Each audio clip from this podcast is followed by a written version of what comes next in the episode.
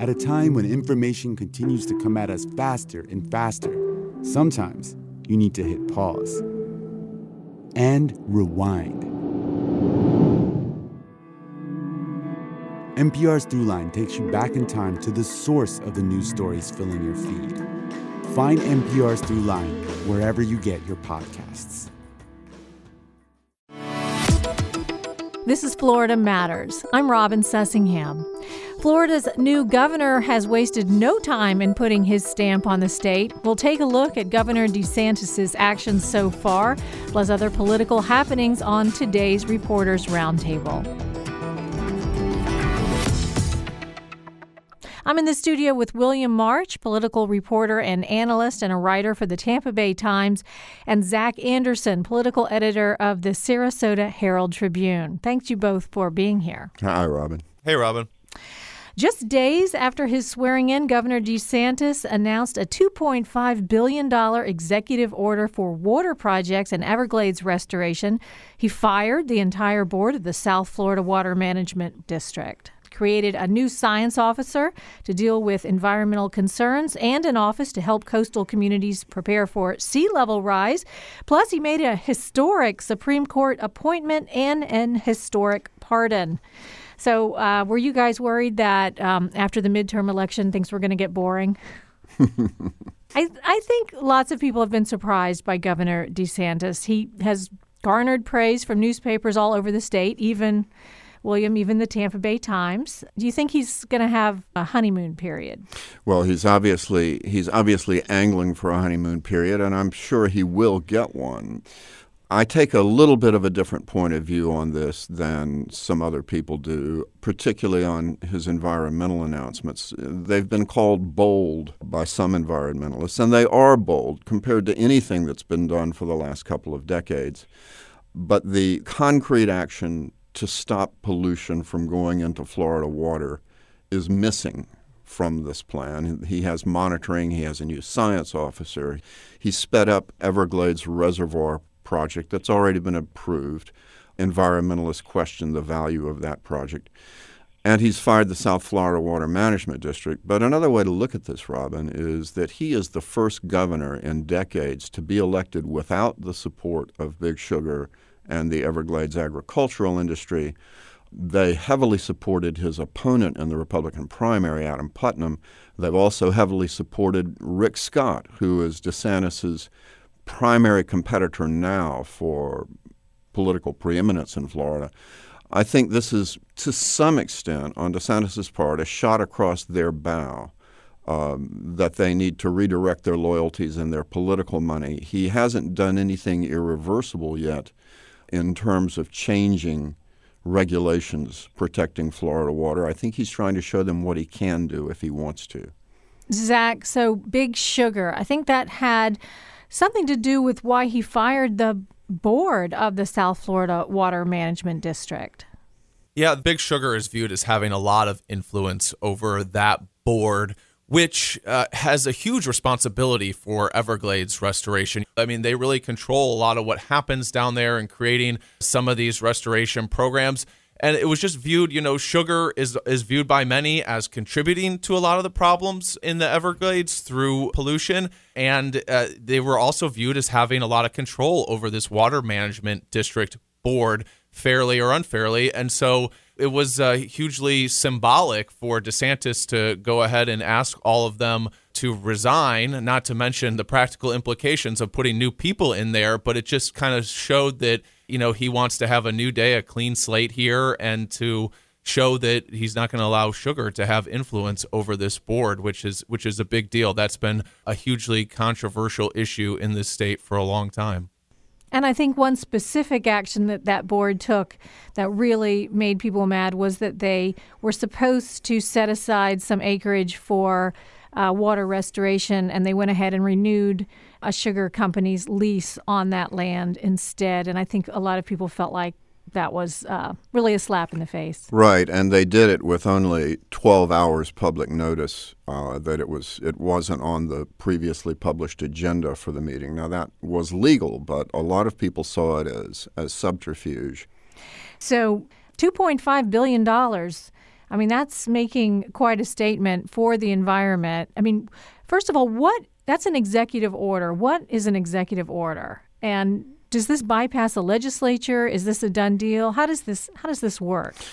Uh, no, it doesn't bypass the legislature, and he couldn't bypass the legislature and appropriate that money on his own. It's it's a matter of speeding up projects that have already been approved for the most part. He's also established a resiliency office in the government, uh, and this is intended to coordinate efforts to combat sea level rise.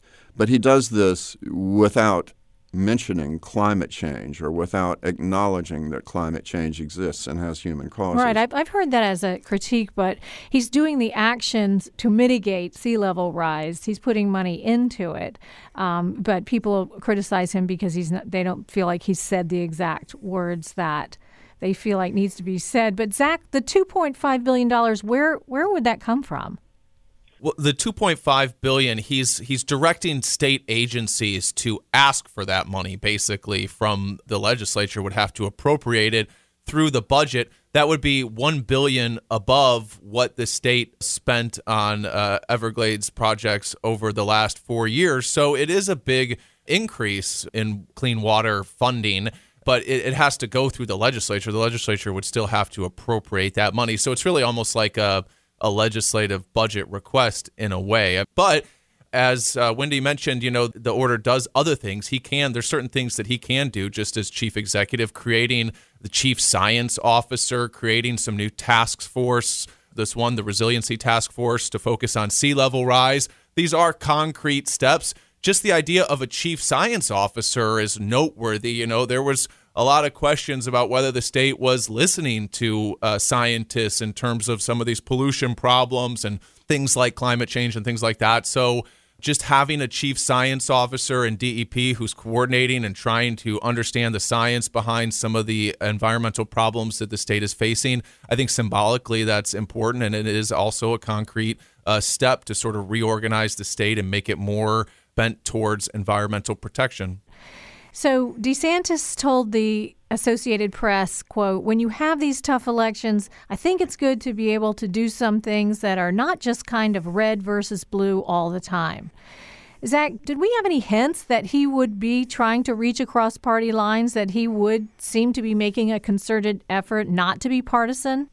Well, he he is a very conservative politician. I mean, that's that's just a fact. He, he was a founding member of the Freedom Caucus in Congress, which is the conservative, the most conservative wing of Congress. He campaigned in the primary to the right of Adam Putnam by emphasizing issues such as immigration. So there's no doubt that he's a conservative. But if you look at the election, you know, he won by just over 30,000 votes. It was the closest governor's race in Florida history. And so, I mean, it makes sense that he wants to reach out across the aisle. He barely won election. Uh, he's probably going to have a tough reelection fight. But beyond that, yes, we did have some hints that he would be a little bit more bipartisan in some ways because he did emphasize the environment, and that is an issue that is really has a lot of bipartisan appeal. So you know, it, it's not just one or the other. He is conservative, but he also has some some issues that could get some bipartisan support, and so I think that he's emphasizing those off the bat, which is probably uh, smart in a state like Florida that is really so narrowly divided along partisan lines. And during the election, William, didn't Big Sugar, wasn't that an issue that kind of set him apart from Adam Putnam? Well, it was. He was uh, Zach pointed out that he emphasized the environment during his campaign. Well, he was free to emphasize the environment because the primary nemesis, Big Sugar, was supporting his opponents. What he's done since taking office, as, as Zach said, it, it's, it's a good idea for him to at least make a show of bipartisanship. But how much beyond show there is to that, I think, remains to be seen. He has appointed a couple of, of Democrats to high government posts, one as head of, right. of emergency management. Mm-hmm. And he, he issued on his first day, I think, uh, an anti discrimination executive order. But that order was criticized because it didn't include protection for LGBT people. His most important, probably single most crucial three appointments so far were all conservative Republicans, including the former House Speaker Richard Corcoran as education chief, who takes a strong conservative approach to, to public education. Public education advocates would call him an enemy. Right. So, Governor, former Governor Rick Scott made dozens of last minute appointments. I think they called them midnight appointments, something like that. That really you would have thought would have been left to incoming Governor Ron DeSantis. So, uh, William, what's up with that? Well, again, I think what you're seeing is the fact that at this point, Rick Scott and Ron DeSantis are now the two the two top competitors for position of political preeminence in Florida. Both of them may well have presidential ambitions. So this these appointments were just one of a number of things that Scott did on his way out of office that sort of threw down the gauntlet to DeSantis. Uh, DeSantis has responded by saying that he will rescind all those appointments. Some of them he may reappoint on his own. Some of them he may not. A lot of them require Senate confirmation, so they don't take effect until the Senate acts. And if the Senate has enacted, DeSantis can withdraw them. Was there a practical reason for doing that, or was it just kind of rude? Or? Well, in in some cases, it was a matter of of Rick Scott rewarding his political supporters. One of the most controversial appointments, for example, was Carlos Beruff on the on the uh, Fish and Wildlife Commission, who has been a strong, ardent supporter of of Rick Scott. That's one that a lot of people think DeSantis is likely to undo. Right. So he's going to rescind all of those. You said it was uh, this was one of a number of things that Governor Scott did to kind of throw down the gauntlet. What else? Well, he left the inauguration ceremony early to fly to Washington for his own inauguration. And this after That's a pretty good excuse though. Well, except that he was flying on a private plane, so he didn't have to meet anybody's schedule but his own. In addition to that, he held a huge fundraising ball in Washington uh, that conflicted with with DeSantis's inaugural celebrations. Many Republicans would have wanted to go to both and couldn't. In addition to that, he scheduled sort of a going away party in the governor's mansion on the night that the DeSantis family moved into the governor's mansion, giving them very little notice. Things like this, just just some little some little protocol type snubs. And then the big thing was was all those appointments, many of them rewards to Scott's own political supporters. So Zach Carlos Beruff, who William uh, mentioned, he's a builder in Bradenton. He's been active in Republican politics. Governor Scott appointed him to the Florida Fish and Wildlife Commission. It was controversial that appointment. Why was that? Well, Carlos Beruff is a developer, and developers are often criticized for you know how their developments uh, interact with the environment. And Carlos Beruff has been criticized on a number of fronts in recent years. He proposed a big development in Manatee County along the water there called Aqua by the Bay that really met with a lot of opposition from the local community. Uh, he originally wanted to build a marina and dredge a channel to get to the marina in an area that was considered one of the last unspoiled areas along the bay there. Uh, it would have destroyed some of the mangroves there. And then he revised that, but the revised plan was still criticized by environmental advocates. And really, he had to revise it again to get it through. Uh, the same piece of property consultant for him cut down a tree that had a bald eagle's nest, and a local environmental group has complained about that. I mean, he got a permit for it, but there was questions about whether that should have been issued.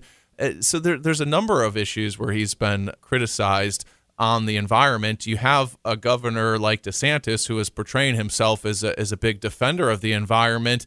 This appointment you know whether that criticism of Beruff is fair or not, you know, to have somebody who's been criticized uh, on the environment on one of the chief boards that's responsible for protecting the environment, the Wildlife Commission, it's responsible for protecting the wildlife and managing it in this state. It just seems potentially to to conflict with the image that uh, DeSantis is trying to project as a, a defender of the environment. And so that was kind of a reward because Carlos Beruff had been a big supporter and proponent and I guess financial donor to the Republican Party in Florida. Oh, yes. Major supporter of, of Rick Scott. So, another thing that brand new Governor DeSantis did was to fire the Broward County Sheriff, Scott Israel, who a lot of people felt acted incompetently during the Hold Parkland massacre. Last February, he appointed a new sheriff who is the first black sheriff for that county. Has there been any criticism of that, or has that gotten positive reviews? Well, Scott Israel is going to oppose being removed, and one way that this could play out is a sort of a trial or a deliberation in the state senate as to whether to confirm DeSantis' removal. And this is pretty likely to set off a pretty, pretty tough political controversy. Broward County, of course, is the biggest Democratic county in the state, the most heavily Democratic county, and, and uh, uh, I think it's the state's most populous county. A lot of people do believe that the, the sheriff's office did not perform well during the shooting. But in addition to that, Israel has probably made himself look a little worse with public relations missteps in his reactions in his reactions after the event. Uh, DeSantis made a very clever political remo- move in appointing uh, a black person, a black law officer, to replace Scott Israel, which will undercut some of the arguments against his removal if those arguments come from Democrats or liberal opponents of DeSantis a couple other big things that he did. He appointed the first Cuban American woman to the Supreme Court. He says he's interviewed all the finalists already and he's going to appoint two more in the next couple of weeks. Zach, that's going to have a, a big impact on the state Supreme Court. Huge impact. I mean, this is one of the most consequential things that he will do as governor, and it would have happened if any Republican had won. The Supreme Court had been divided. There was a narrow you know majority that was more liberal leaning that had frustrated the Republican controlled legislature for many many years and uh, now it's going to go from a, a, liberal leaning court on some key issues such as uh, school choice abortion other things now it's going to go more towards a, a very conservative court. And uh, DeSantis gets three Supreme Court picks. He's already picked two of them. So it, it's really um, going to uh, change the face of the state Supreme Court in a big, big way and remove any roadblocks probably in the court for conservative policies that come out of the legislature. Yeah, so he has he's appointed. I said one. He has actually appointed two already. So that's happening fast. He's also pardoned a group of four African American men called the Groveland Four. So the Groveland Four is a famous case that was really brought back into the spotlight by a really great book, Devil in the Grove, that came out recently and, and won the Pulitzer Prize and really put a lot of attention back on this case of four African American men who were accused of raping a white woman. I believe it was the 1950s uh, when this happened, and you know the evidence was really just not there to support this crime. The legislature actually voted unanimously to issue an apology, but the state clemency board, which includes the governor and the cabinet under uh, Rick Scott and the previous cabinet, had not gone forward with this pardon. So for DeSantis to do it as one of the first things and this new cabinet to do it as one of the first things was really a big uh, outreach effort to all the folks who felt like they had been wrong during this period in Florida when there was so much racial injustice. And if you'll remember, DeSantis was sharply criticized during the campaign. He he said some things and had some affiliations that people thought were racist, and uh, he took a lot of heat over that. And so I, I, think this was also potentially him coming out and saying, no, this is not who I am. I, I want to be uh, fair to individuals, and uh, you know, I, I do believe in trying to do the right thing here. So uh, you know, it, it also has some personal resonance, I think, maybe for him because of the campaign. So let's move on from Governor Ron DeSantis and talk about the Tampa mayor's race. Coming up March 5th is the election. The deadline to enter it is January 18th. It's a crowded field, William. There are nine candidates right now. Uh, it's a little bit crazy. Um, when a mayor's seat comes open, as it as it does this year, you expect a crowd of candidates, but I would not have expected this. Part of it is because a lot of people have a sense that they're not really taken, really super thrilled by any of the candidates. The front runner, almost unquestionably, is the former police chief Jane Castor. The question is whether she will win a majority in the first round of voting or whether the, the number of candidates out there will dilute the votes so much that a runoff is required. Those who aren't in favor of Castor are somewhat at loose ends as to which of the candidates, the other candidates in the crowd, they want to gravitate to. So David Straz is putting a lot of his personal fortune into this, and he's, I think, run some television ads already. Yes, you have David Straz. Then probably the best known political face after David Straz would be former County Commissioner Ed Turanchik then also a couple of city council members, Mike Suarez and Harry Cohen. These are the ones I think getting the most attention. And then this past week, another big name jumped into the race, and that is Dick Greco Jr., the son of the former mayor Dick Greco. It's a little tough to predict how much of an influence he'll have on the race a lot of influence will come simply from the name Dick Greco, who was a very popular mayor who served as mayor on two different occasions. A lot of name recognition there. Right. Zach? Well, the only thing that I would say is that, you know, Tampa is one of the biggest cities in Florida. So the mayor's position in Tampa is a is a big deal. You know, Bob Buckhorn was a well known figure throughout the state. He was considered, you know, a potential candidate for governor, would have been one of the front runners if he had run. So being the mayor of Tampa gives you a, a big platform, you know, nationally as well, because uh, Florida is such a critical swing state. So you always have national politicians coming through, and, and the mayor can meet with them and get exposure through that. So it's an important role and, and one that uh, has implications beyond the city of Tampa. Are any of these candidates Republicans, or is this pretty much strictly uh, a group of Democrats? I think they're all Democrats. A couple of them, Straz and Jane Castor, changed parties to become Democrats before running city politics, of course, is is dominated by Democrats. That's why you don't really see Republicans as likely to jump into this race. What I'm wondering, I guess, is whether national politics would come into play like it did in St. Petersburg. Well, yes, it, it has come into play to at least a limited extent. For one thing, David Straz, a former Republican, took a, a, public relations hit early in the race when it became known that he had supported Donald Trump for president. He now says he no longer supports Trump and suggests that he's disillusioned with Trump.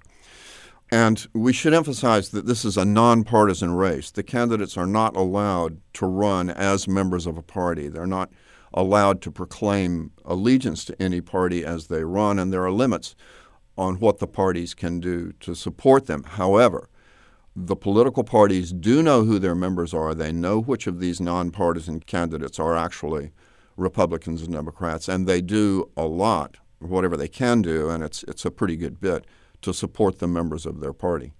So, some of the big issues in this for the mayor of Tampa: transportation, affordable housing. What else?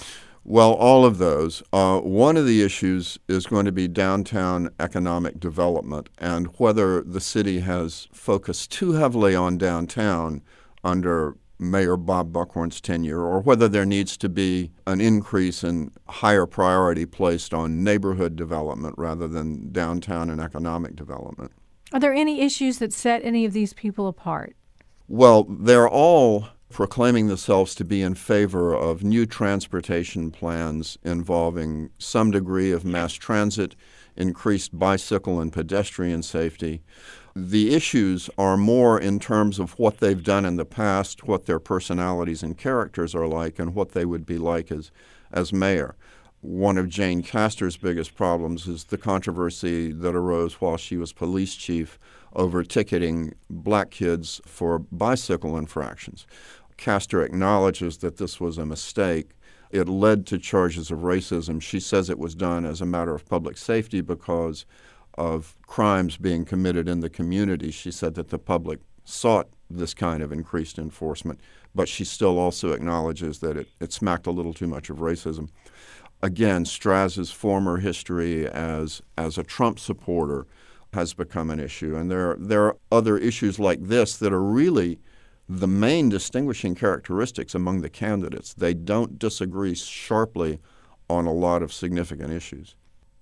Zach, Joe Gruters is the new chairman of the Republican Party of Florida. So tell us about him. He's from Sarasota, right? Yeah, Joe has been the chair of the Sarasota uh, Republican Party for the last uh, 10 years now.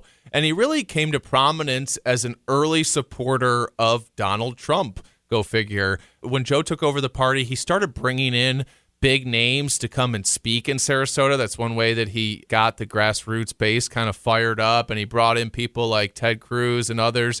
Uh, and then he brings in Donald Trump back in 2012 to be the party's statesman of the year. And that's sort of his first connection with Trump. And then he brings in Trump again back in 2015 so he got close with Trump and was able to sort of parlay that into some uh, bigger things. He ran for the state legislature and won a seat in the state house and then won a seat in the state senate this year. Also, was the co chair of Trump's uh, campaign in Florida in 2016. And so he has a lot of connections both to the House and to the Senate and to the White House the party has been a little bit fractured for the last few years. The the activist base went against Governor Rick Scott and chose a party chair that wasn't the person that Rick Scott wanted, and Rick Scott stopped raising money for the Republican Party of Florida, which is unusual. Usually, the governor is sort of out front for the party. And uh, I think there was a sense going forward with the next chair that they wanted somebody who could bridge some of those divides within the party and try and get everybody on the same team going forward. Uh, it's going to be a tough fight in Florida in 2020. Trump, uh, you know, he only won by about a percentage point in 2016, so he probably needs all the help that he can get. And Grutter seems to be a guy who sort of gets along with everybody. That is Zach Anderson, political editor of the Sarasota Herald Tribune. And we also are speaking with William March, political reporter and analyst and writer for the Tampa Bay Times. Thank you both for being here. Thanks. I enjoyed it. Thanks, Robin. Nice to be here. And we always appreciate your questions or comments. You can tweet us at Florida Matters or email us at Florida Matters at WUSF.org. Florida Matters is a production of WUSF Public Media. The engineer is Craig George. The producer is Stephanie Colombini. I'm Robin Sussingham. Thanks for listening.